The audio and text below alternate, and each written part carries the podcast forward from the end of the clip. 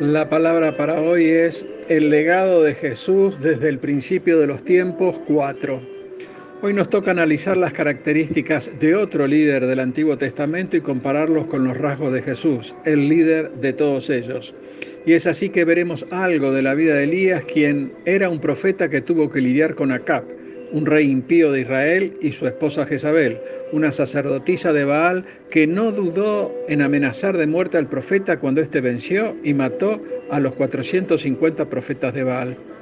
Elías era un hombre entregado a Dios y el Señor oía el clamor de su siervo y es así que el profeta oró para que no haya lluvia en la tierra y no llovió por tres años y medio.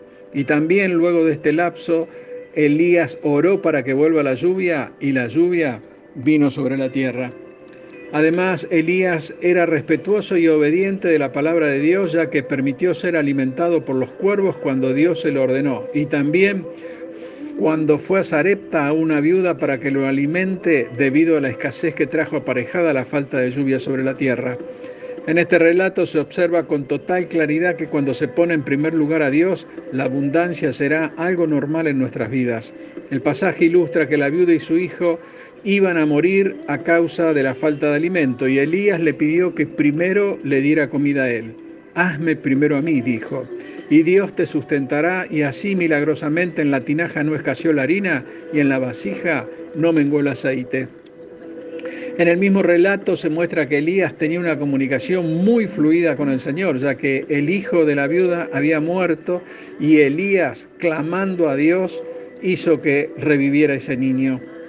Analicemos los rasgos de personalidad de Elías comparados con los de Jesús. Elías fue un guerrero espiritual. En las manos de Dios sabía que vencería a los 450 profetas de los falsos dioses. Elías oró y adoró a Dios antes de solicitar que descendiera fuego del cielo para que consumiera el holocausto.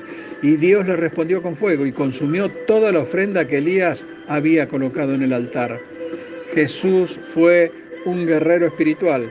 Cuando Jesús sana al muchacho lunático, el mismo que sus discípulos no pudieron sanar, lo hace en adoración y oración al Padre. Y reprende a sus discípulos por su poca fe y les dice, con fe nada les será imposible. También les dice que ese demonio sale con oración y ayuno. Elías hizo resucitar al hijo de la viuda de Sarepta. Elías tenía una comunicación muy fluida con el Señor, ya que el hijo de la viuda había muerto y Elías clamó a Dios por la vida del muchacho y Dios oyó desde los cielos la voz de Elías y revivió al niño. Jesús hizo resucitar a Lázaro.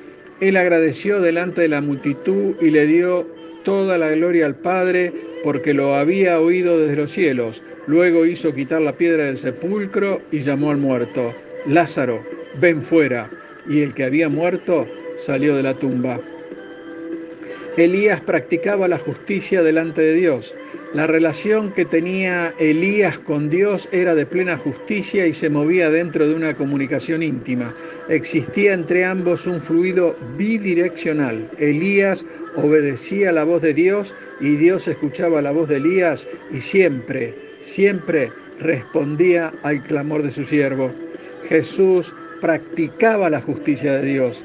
Jesús enseñó sobre la ley y dijo que no había venido para abolirla, sino para cumplirla, porque nada se pasaría de la ley hasta que todo esté cumplido, y que aquel que la cumpliese sería llamado grande en el reino de los cielos.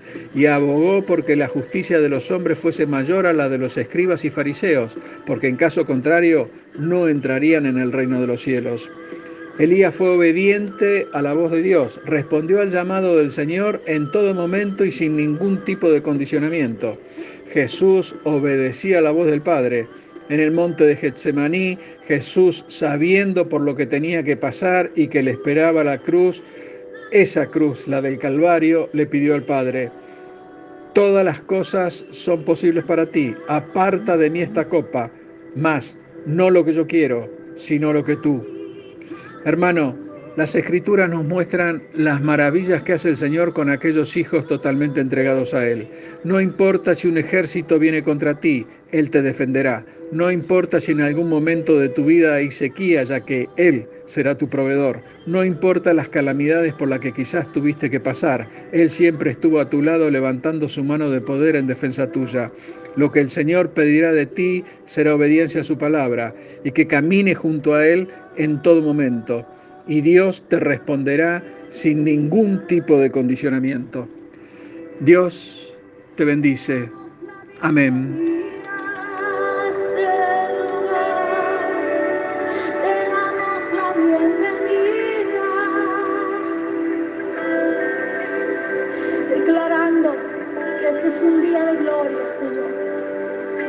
Declarando que todo el que se conecte a este live en el nombre de Jesús Recibe la presencia, recibe nuevas fuerzas. Recibe algo especial de parte del cielo. Así que tú que estás ahí, comparte este live. Invita a tus amigos. Todavía hay tiempo para que puedas adorar junto a nosotros. Para que puedas levantar tus